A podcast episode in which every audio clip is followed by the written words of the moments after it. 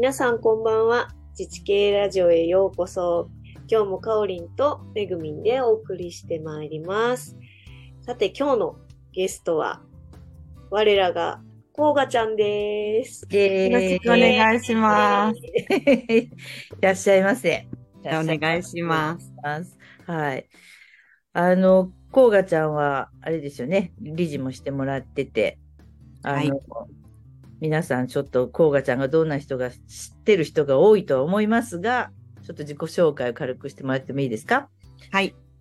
えっ、と、奈良県庁で働いています、甲賀と申します。私は土木技師ですが、えっ、と、土木技師らしいことは入って入庁して10年ぐらいしかしていなくて、そこから、まあ大体もう言っちゃった年わかりますが、えー 10 15年ぐらい？ちょっとサバ読み大丈夫かな ?15 年ぐらい、あの、街づくりの関係、まあ都市計画とか街づくりとか、そういうことに携わってきています。うんで、えっ、と、去年から、宇田市の、えー東部、もう三重県との県境のところにある宇田市役所というところに出向をしてます。で、えっ、と、今は、えー建設部と市長公室の参事ということで、えっ、と、街づくりと公民連携を担当をしています。はい。ありがとうございます。あれだよね、あの、えっ、と、こうがちゃんも、うんえっと、リノベーションスクールに参加したのかな、そうです。北そう九ですね州の、えっ、と、うんリノベーションスクールの公務員コースの2期生ですね。ああ、はいはいはいはい。その流れで、うんなんか、うん国民連携プロスクールに来て、みたそういな。です。うんそうです。まさしく、えっ、都市系、あ、違う、えっ、と、北九州に行った時に、今年、あの、このスプロスクールをしているっていう話を清水さんとか、あの、岡崎さんとかおっしゃっていてて、で、えっ、と、私は、馬場さんといろいろお話をした結果、うんすごく馬場さんに後押しをしていただいて、えっ、と、スクールに行ったというところ。うん三宅さん1期で私2期です。うん、そうだね。そう。なんか、猛獣が多い1期、2期っていう。2期も個性的な人が多いよね。入江ちゃんとか、長澤くんとか、洞口さんとか、あの辺がそうだよね。そうですね。ね。ううんん。そっかそっか。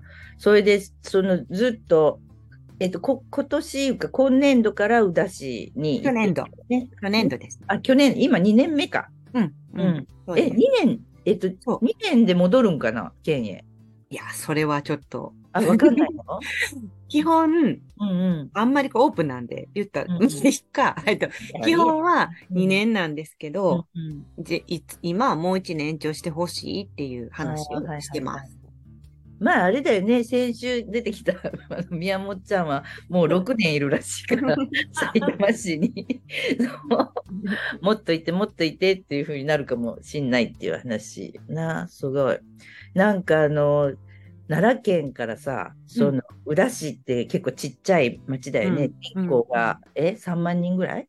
そう、3万切ってます。2万8000人です。うん。ねすっごいなっていうかサイズ感も違うし、そもそも県と市とかって、うん。なんか全然立ち位置がうん。違ってくると思うけど、実際にその県から市へ行ってみて、うん。どうなんっていうところをちょっと聞きたいんだけど。もともとね、市町村にずっと行きたかったんです、私。うんうんうん。えっと、もうそれこそ10 20年近く前に、えっと、県庁の、あの、若手職員集めて、県と市町村のあり方を考えるプロジェクトチームっていうのがあって、そこで2年間、うん。あの、いろいろ、その時に、すごい村、まあ、うん。奈良県でめちゃめちゃちっちゃい村とかいっぱいあるので、そこに2週間、うん住み込みで、村の職員として、いただいて、だそう結構その時にやっぱ衝撃を受けて、うんうん。2週間だったけど、うん。衝撃やったんですよ。村なので職員さん30人ぐらいしかいなくて。そうだよな。うん。そで、すごい衝撃で、でもやっぱこれ肌で感じること大事だなってずっと思っていてて、うんで、うんまあ、県にいてる時にも、正直県にいると、まちづくり行政って、間にやっぱり絶対市町村なので、うん。なかなかうん。直接できたりしないので、ずっと市町村に行きたいなと思っていてて、で、あの、宇田って結構私土地勘もあって、うんうん。で、市長も、あの、奈良県の元上司だったので、うんうんうん。で、宇田市役所だったらきっとやりやすいなという感じがして、うんうん、で、行きたいというふうに言って行かせてもらったんです。うんうん。うん、で、行ったら、まあ、あの、まあもちろん結構知ってる職員さん多くて、すごいもう初めからやりやすかったんです。うんうん、ただやっぱり結構、もう4月1日から衝撃だったのが、あの、私が今、えっと、県庁だったら補佐級なんですね。うんうんで、今、えっと、部長級でうんうん。市役所にいるので、うんうん、行ったすぐに、あの、その日から、その日も4月1日だったので、あの部次長会っていう、うんうんうん、市長以下、部長職員の会だな。あ、そうなんです。毎月あるので、うん、毎月あるので、4月1日だったんで、それが。あった時に、うん。出た時に、共有してる話題がめちゃめちゃ細かいなと思って。そうあの衝撃すぎて家に帰ってきて、だんだん同じ県職員なので、うんこんな地域のお祭りとか、うん、献血ありますとか、うんこんなことをみんなで、あ、市長まで共有してるんだって結構衝撃で。でもよくよく考えると、やっぱすごい地域に近いので、うんうんで皆さんに接したときに、あれ？あの、知らないの？っていうふうにあ言われるんだろうなっていう気がして、だからそこが、やっぱり奈良県組織が大きいし、うん。すっごいやっぱり組織でかいだけ縦割りで、うん。なので、そうだだってうん。あれでもうちだってやっぱ県の職員は自分が住んでるところの住民としての祭りとかはうん知っても、うん。その県内のそのいろんなそんな細かいところまでさうん。それ分からんよなやっぱり。うんうん。うん、それはやっぱりうん。そうそうやな。でもでもそれこそ市の職員は市の祭りとか、うん。それそれとかその人間関係とかさうんやっぱそうですよねす。ごい把握、やっぱり、あのの人が仲が悪いとかいいとかっていうのやっぱり、みんなイン頭の中にインプットされてるから、うんそうなんよいなや。すごいなと思って、結構衝撃でしたね。いや、それでも大変じゃん。土地勘がちょっとあると言っても、それって、何？それやっぱダイブするしかないわけね、それって。あそうですね。そうですね。ダイブ。うん。そうか。でもその補佐級って言ったら中堅どころじゃない、県の中でも。うんそれがいきなりその部長級って言ったら、その宇田の中でも市長、副市長の次ぐらいのうん感じでしょ、ポジション的には思いっきり幹部じゃない。はい。それってなんか結構大変じゃない？その、何、議会とかさ。あ、議会はね、なんで、とか。議そう議会は本当に初デビューの時はめっちゃドキドキしました。あやっぱり、そもそもやっぱり、いや、知らない組織の議会ってどんな感じかもそうよな。わからいないし、あうん議員さんのキャラもわからないし、うん進め方もわからない中で、いきなり議場に出ないといけないっていうとこが、そうよな。はじめね、これ結構ね、あの、車の、私車で通勤してるんですけど、入って手上げる、あの、練習しましたよ。手は運転してるから上げれないけど、そはいっていう、それ、何、甲賀さんじとかって言われたら、はいって言って。まずね、自分で手上げないといけないから、はいって。はいはいこれあの、内容ないんですけど、はいっていう練習だけしました。みんないい返事するよな、みんな。なんかそう、でも、初めやっぱ緊張して大きく言えなかったです。今でもね、結構慣れてきて、手上げるの逆に楽しくなってきてこんなん言ったらあかんねや。こんなん言ったら、あの、い大丈夫、大丈夫。楽しいっていうのはいいことだから。やいやいや、そんなん言ったらいくらでも当ててもらえることになるので。そう。なんかでも、議会のやりとりも、その、市とかだったらさ、結構、その人のキャラとか、いや合わせてなんか、この人むっちゃ質問する人とか、なんか噛み合う人か、噛み合わない人とか、いろいろ。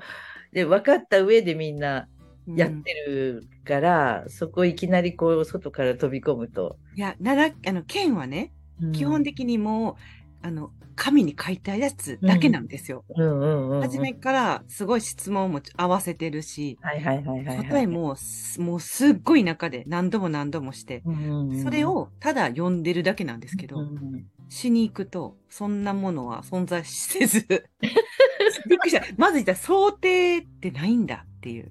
アドリブで行くわけ。衝撃で想定ない。わからないやんと思いながら。ないし。でやって議事録に残るってやつね。通告、通告ってこんなレベルなのっていう。はいはいはい、あえ、何聞くかわからんやんっていう。すごいな。そうでした。初めだから、もう、何聞かれるかわからないから、あの、議場で怖かったです。通告にないことを質問したら、うん。答えられませんって答弁。あ、そうですね。あの、あ私、それだけは言えるように、いつものこの想定とかの一番上に、あのうん、通告になかったため、その答えは持ち合わせておりませんっていつでも言えるように書いてます。そうだな、そう。なるほどな。いや、あの、なんでちょっと、あの、県で、補佐級の私レベルの時に、こういう議会に、まだまだみんな出れないので、うんうんうん、私はすっごいいい経験してるなと思って。うん、そうよな、うんすごい。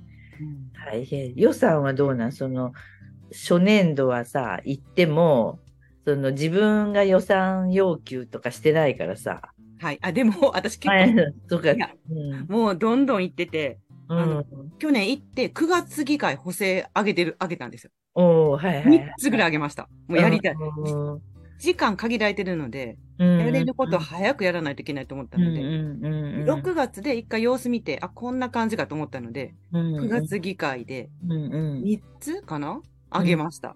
すごいなでも。でも、まあ、結構毎回補正予算上げてます。うんまあ今ね結構それこそいろんなことがあるからそあの補正で対応する件数どこもまあ増えていってる傾向はあるんだろうけどそれでも2年だったらさまあ、大体やっぱ3年いてやっと自分がつけた予算が執行できるんだよね。うんうん1年目は人がつけた予算で、うんうんうん。2年目でやっと要求ができて、で、その2年目で要求したのをやっと3年目で使えるから、3年いると自分が思ったお金をゲットして仕事ができるっていううん感じになるのに、2年でっていう話は本当なんか、何それとかって 本当思うけど、焦るよね、すごい。そうです。だから倍速ぐらいで動いてます。うーん、すごいなあなんか、倍速で動いてなんか、あれだってよ、めぐみちゃん。エストニアに何遍も行ってるって言ってた。この前からエストニアばっかり行ってね、ばかりまだ次で2回目ですから、ね。エストニアに何があるんですか？エストニアに、えっと、子供たちのアントレプレナーシップ教育を体験させるために、うんあさってから行きます。うん。どんなプログラムをエストニアはやってるんですか？エストニアの、えっと、答えのないことを考えるっていううん教育ですね。なんか日本の教育ってやっぱり答えありきじゃないですかう。んうん丸先生たちも。ねうん。で、それじゃなくて答えのないことを子供たちに考えさせるっていう。うん。それってなんか子供より先生が大変だよね。そう。だからね、先生の研修を8月にうん。やり出します。うん実際先生たちでやっぱり無理なんですよね。うんあの理解もできないし、うんあの、今もうすでに行く子たちの事前研修を、うんそのエストニアので人材育成やっている企業さんに、うん。あの、来てもらって、あの、日本人なんですけどね、うんやってもらってて、結構、すごく、あの、やっぱり子供たちが固まるんですよね。普段やり慣れてないような研修なので、うん。あの、答え、なんかずっと沈黙が続くんです。うん。それをぐっと我慢して、うん。子供たちに発言するのを待つっていう。うんうんでも先生たちも早くとっとと進めたいから、なんとなく答えを誘導しちゃう。いや、そうよ。法律とかさ、言い出すそういうことになっちゃうんだよね。うん楽だし。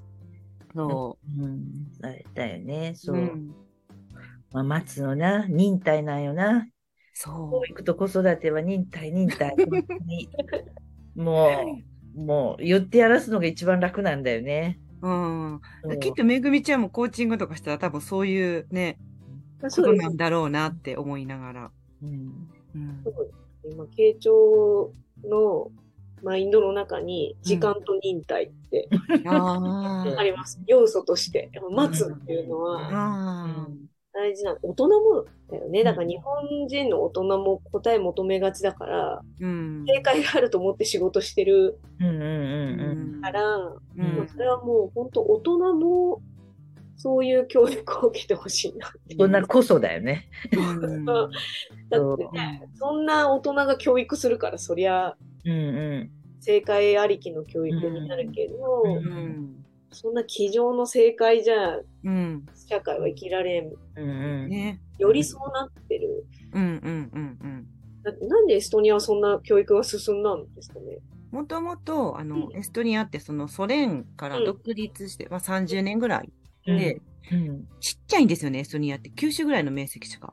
うんで、うんで人口、あの、うちの奈良県と同じぐらい、130万人ぐらいうんうんがいないから、言えば九州の面積、奈良県の人口って結構少少ないじゃないですか。うんうんでもすごい、あの、まあ、ちっちゃい国で、うん。資源もそんなにないので、うん何かにするっていう時に IT に振り切ったらしいんですようんね。うんうんうん。で、振り切って、で、IT をするにはやっぱり、そのアントレプレナーシップうん。っていう教育を一緒にして、自ら考えて、で、ただ単に起業したいだけじゃなくて、自分のやっぱやりたいこと見つけるとか、好きな気持ちを大事にするっていうことをすごく、あの教育としてやっていってるっていうところが、やっぱりこれからの社会、ね、やっぱりい遅かれ早かれ IT は進んでいくので、うん。そういう時に今の教育じゃねえ。って。枠に枠にはめはまっちゃうよね、ん。大人が持ってる枠にうん。でもうん。多分枠からはみ出さないと、うん。多分新しいことができないそうですね。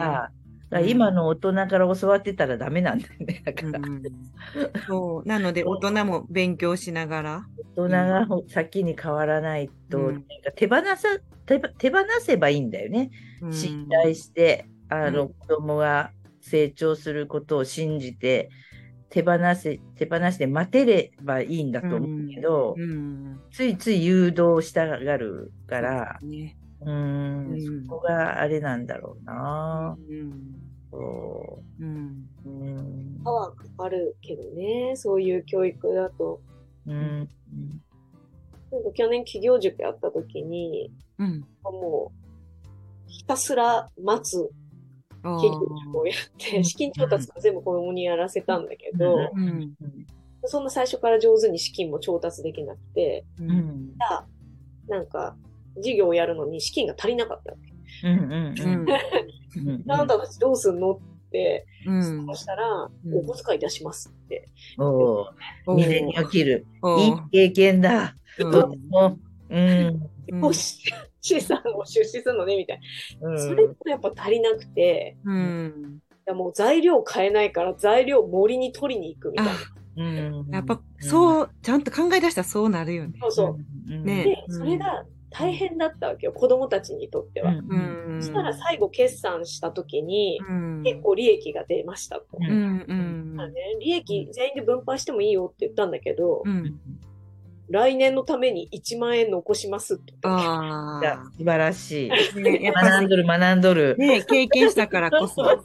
誰も誘導してないけど、でも自分の経験としてこれは大変だって。うんうんあなんかこういうのが、うん。でもこれをね、学校でやんな相当大変だなとは思うので、うん。それこそね、公民連携でそういうのやれてったらいいよなとは思そううね。ですね。うん。確かに。宇田はどういうビジョンなんですか、その教育に。もともとね、そのエストニアの話も、これ民間の人が持ってきた話で、うん。いきなりその義務教育変えるって、さっきの先生変えるの難しうんいから、その義務教育じゃないところから結構攻めをして。で、そこの場を通して先生たちに学んでもらおうという感じ先。生を変えようっていう風なところにあの着目をしているのね、じゃあ。では。本当はアントレプレナーシップを義務教育でやりたいから言ってるけど、いろいろその教育委員会の中で教育長を話した結果、無理だなと、やっぱり先生たちが。うんうん先生たちの教育をやっぱりしないとダメだし、なんでまあ、子供、あの、義務教育のちじゃない時に、アントレプレナーシップを体験できる場所をうん普段に作って、でそこで先生たちも義務教育じゃない時間のところで学んでもらって、どんどん広げていくっていう。それはあれだから先生のいわゆる研修っていうこと、うん。自発的に参加するんじゃなくって、一応みんな受けなさいよっていう研修。基本的にそう、研修はし、うん。もう、その、時間内にうんするし、うんでもこれから興味持ってくださった方は、うん自主的にうん使われる場っていうのを作っていきたいなって思ってます。うん。どっちも？うん。しいよな。なんか、奈良県はわかんないけど、岡山県なんかはやっぱり教職員組合とか、うん、いろんなところに配慮しないと、うん。あの、結構仕事が増えるっていうことに関して、今すごく敏感、働き方改革とか、いろいろあって、だから、その辺やっぱ広げようと思ったらなかなか難しいけど、でも、どっかでやらんといけんよな。そう、そうなんだで今の教え方じゃダメっていうことは分かってるはずなんだよ、みんな。先生もね。そう、先生も分かってるはずなんだよ。今一生懸命あの言ってくれてるのがね、そのエスエステの企業さんが、あの、先生たちの、あの、時間を新しく使うわけじゃなくて、今やっている授業とかの言い方を変えるんだっていうふうに。うん。うん。うん、一つのその問いかけの仕方を違う言い方でしてみるとか、っっていう話を今してたら、まあそういうことかってちょっとずつ分かってくださる先生も出てきてるっていうふうに。だからあの、逆にあの、教育を、あの、うんもうちょっと効率、逆に効率になるかもしれないねっていう。うんうんうん特にそのね、あの、まあ、不登校の子とか、うんもういろんな子もいるので、うんうんまあすごく個性を大事にするっていううんところとか、うんも新しく何か仕事を、新しいプログラムをだからやりましょうとか、いうことじゃなくなくて、日常変えるんですよって話を、うんうんうんうんしてくれてます。なるほど、なるほど。うん。そう。難しいとこだな、でもな。うん。だからみんないいって言わんだろうん、そうですね。なかなかです。う。なかなかよな。そう。その辺を聞きたいけどさ、すごく。うんこれ、これからですね、これから、今初めて子供たち行くので、で、先生もお一人一緒に行くんですよ。うんうんうんうん。で、行ってどう感じるかだし、帰ってきた子供たちがどういうふうに伝えるかうんうんなので、まあ、今はまだやってないから、なんとでも言えるんですけど、帰ってきてからです。そうよな。うん。今回一緒に行く子供ってどう選抜したんですか？選びました。あの、レポート、動画。ああ、うん希望者がいてってこと？そうです。う中学生、結果的に中学生10人うんうんうん。ね、選びました。それは何？その選ぶ基準っていうのは、何？成績がいい子とかじゃないんじゃろ？違います、違います。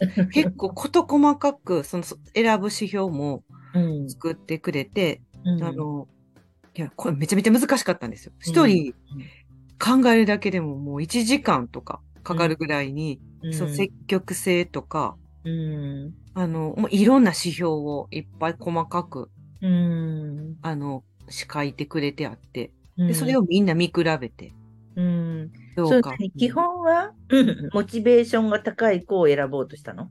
モチベーションだけじゃないですね。ちゃんとその、えっと、レポートとかも書いてるので、うん事前に調べているうんことがわかるかとか、うんうんまあでもそれモチベーションじゃん、それも。あ、まあそうですね。行きたいっていう気持ちが強い子からあそうですね。結果的に、やっぱり、そういう子がなってますね。あーやっぱ全体的にそうですね。やっぱアントレプレナーシップなので、うんうんうんうん自らで、あの、世の中を変えるような、えーうん。素質があるかとか。うんうんうんでけね、でも大きく言えばやっぱり、その原動力があるかっていうところもあるので、うん。なんか倉敷も姉妹都市がアメリカとニュージーランドとオーストリアにあって、うん。毎年送ってるのもうずーっともうそれこそもう40年ぐらい毎年ずっと送ってるんよ。うん。お補助出してね。うん。でも、その選抜が面白くて、うん。あの化けるんよな。だから、あの、結構学校の先生とかを審査員にすると、割と成績のいい子とか行きやすいんだけど、だけど、あの、年によって、やっぱうん。多の多い時、少ない時がやっぱあるよな。うんちょっとなんか世情が不安だとかさ。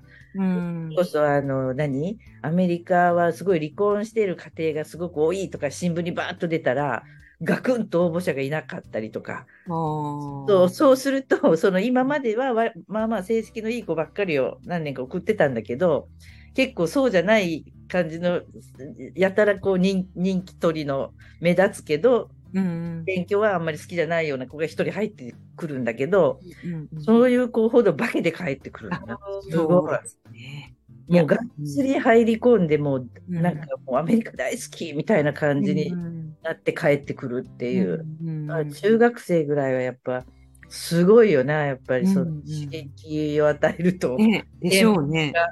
うん、何が化けるかわからんっていう感じで、うん子供にやっぱりそ外を見せてあげたい。うんう本ん当に。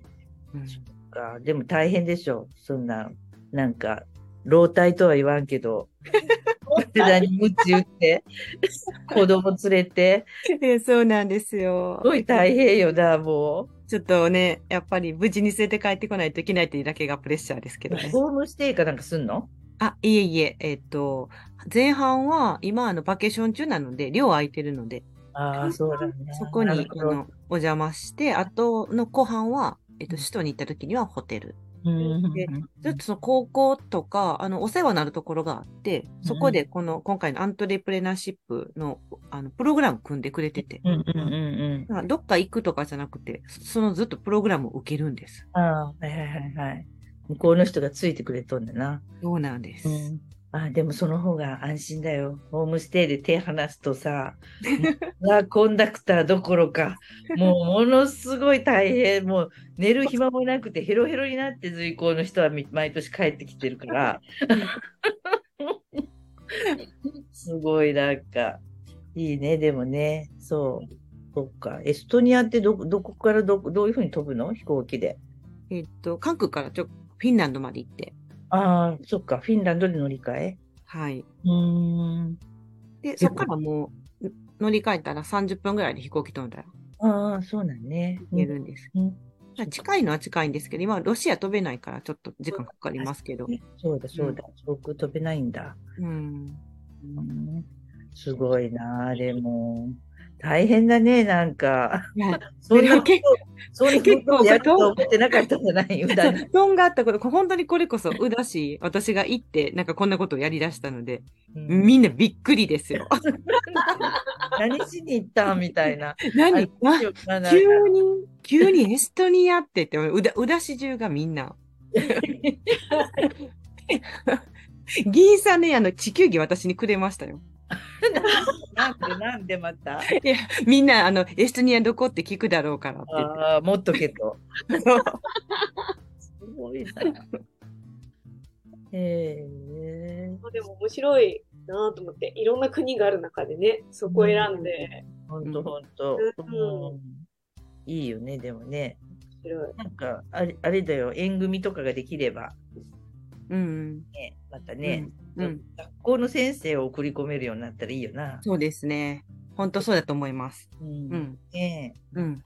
だって、エストニアって教育だけじゃなくて、もう DX もかなり進んであ、そうです。そうそう。有名だよね。そもそもがね、あもううん IT なので。そう。だからいろんなね、ね要素としても、ね、学べることはきっとあるはずだから、もうちょっと交流がね、深まると。ああれだよ、ちょっとマイナンバー系がさ、今さ、そう。あ、すだから、ごいなんかバズってるじゃん、日本で。え、この前、その中、河野大臣が、あの、うん数日前、エストニアに行ってて、めっちゃ叩かれてましたよ。なんでこのタイミングで、マイナンバーのタイミングでエストニアに行くんだって。めっちゃ叩かれてます、今。でもそのエストニアとかはさ、もうがっつりでしょ？でも。そうです。あそうそう。あ、日本のマイナンバー、エストニアを真似したって一応言われてるけど、技術がちょっと違うので。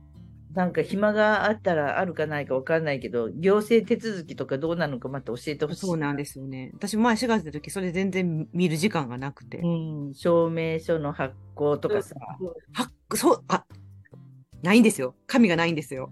もう全然ないよ。全部あのもう生まれた時にな、あの、ナンバー与えられるので、うんうん。だから、あの、何の手続きもなく、向こうから、あの、やってくるらしいです。あの、メールとかで、あの、うんもう、こう、何もだ、こっちから手続きすることはないって、うんうん。うん。全部が綺麗に紐づいているので。素晴らしい、素晴らしい。調べたら、うんオンラインで全部できるんだけど、結婚と離婚だけはできないって書いてある。それでもね、最近なできるように、なんで、なんで。もともとね、結婚と離婚と不動産3つがうん。できないって言われたんですけど、でも結婚はね、できるようになったと思います。で、なんでかというと、やっぱりこう、オンラインだとすぐにできるでしょ？うん。そこが軽くいったらダメなやつが、うん。ほ技術的には全然できるんですけど、そうそううんたただでもね、離婚はあかんかったかもしれない、まだ。そうなんかね、うんだって、喧嘩した、ポチって離婚そうそうそうそう。なるほど、なるほど。うん、そう。あ え、でもその両方がポチッとしないとダメっていうことに、やっぱなる。でもそれでも、両方でもね、あ飲んだ勢いで喧嘩したら。まあね、もう、もう別れてしまえとかって。そうそう危ない。あうん戸籍の出入りがみたいな。なんと。うーん。でも逆に言えばそれ以外ができるっていうのがやっぱすごい。すごいよな。うんすごいすごい。市役所とか行っても、なんかこれ市役所も、ももちろん窓口になってないんですよ。うん。全然なくて、だから普通に執務室というか、いや、だどこから、にいるのかなって思うぐらいに。今、ガンガン役所建ててんじゃん、日本。うん。もういい、もう、みたいな感じで思ってるんだけど、うん。だからさ、マイナンバー残せとかって言うからさ、うん紙の保管庫とかがいるようになるけど、うん。みんながちゃんとマイナンバーしてくれたらもうね、だんだん本当にそうそう掴んでいけるはずうん。だと思うんだけど、うんうん。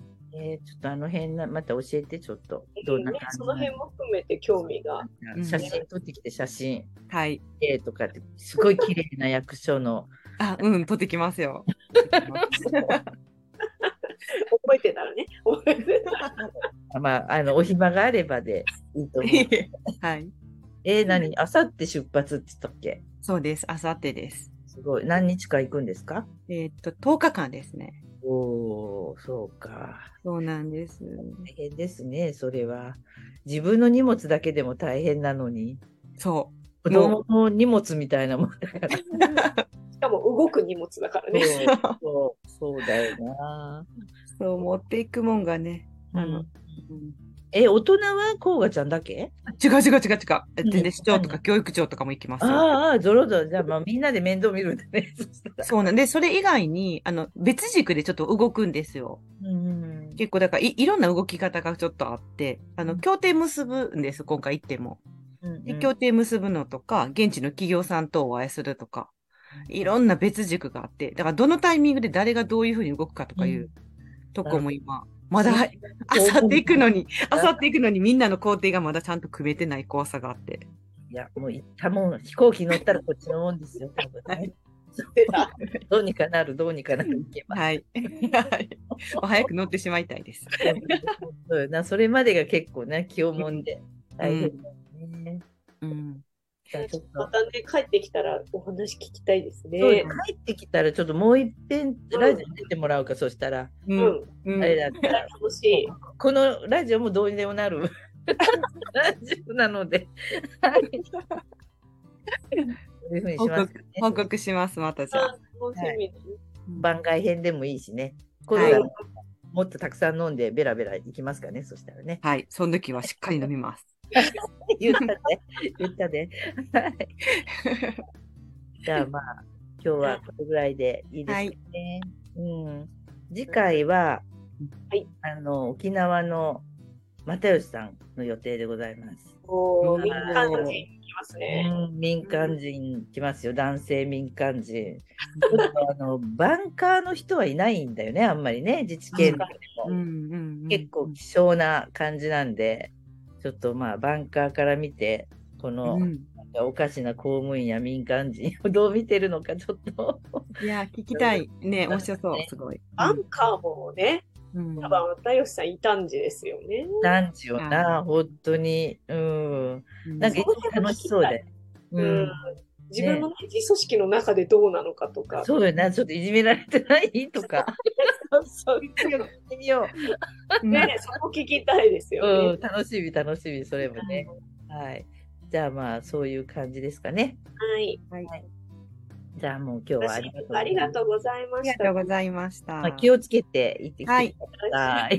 できます。ありがとうございました。はいじゃあ、今日のところはこれまではい、。ここまでで。はい、おやすみ皆さんおやすみなさおやすみなさいありがとうございました。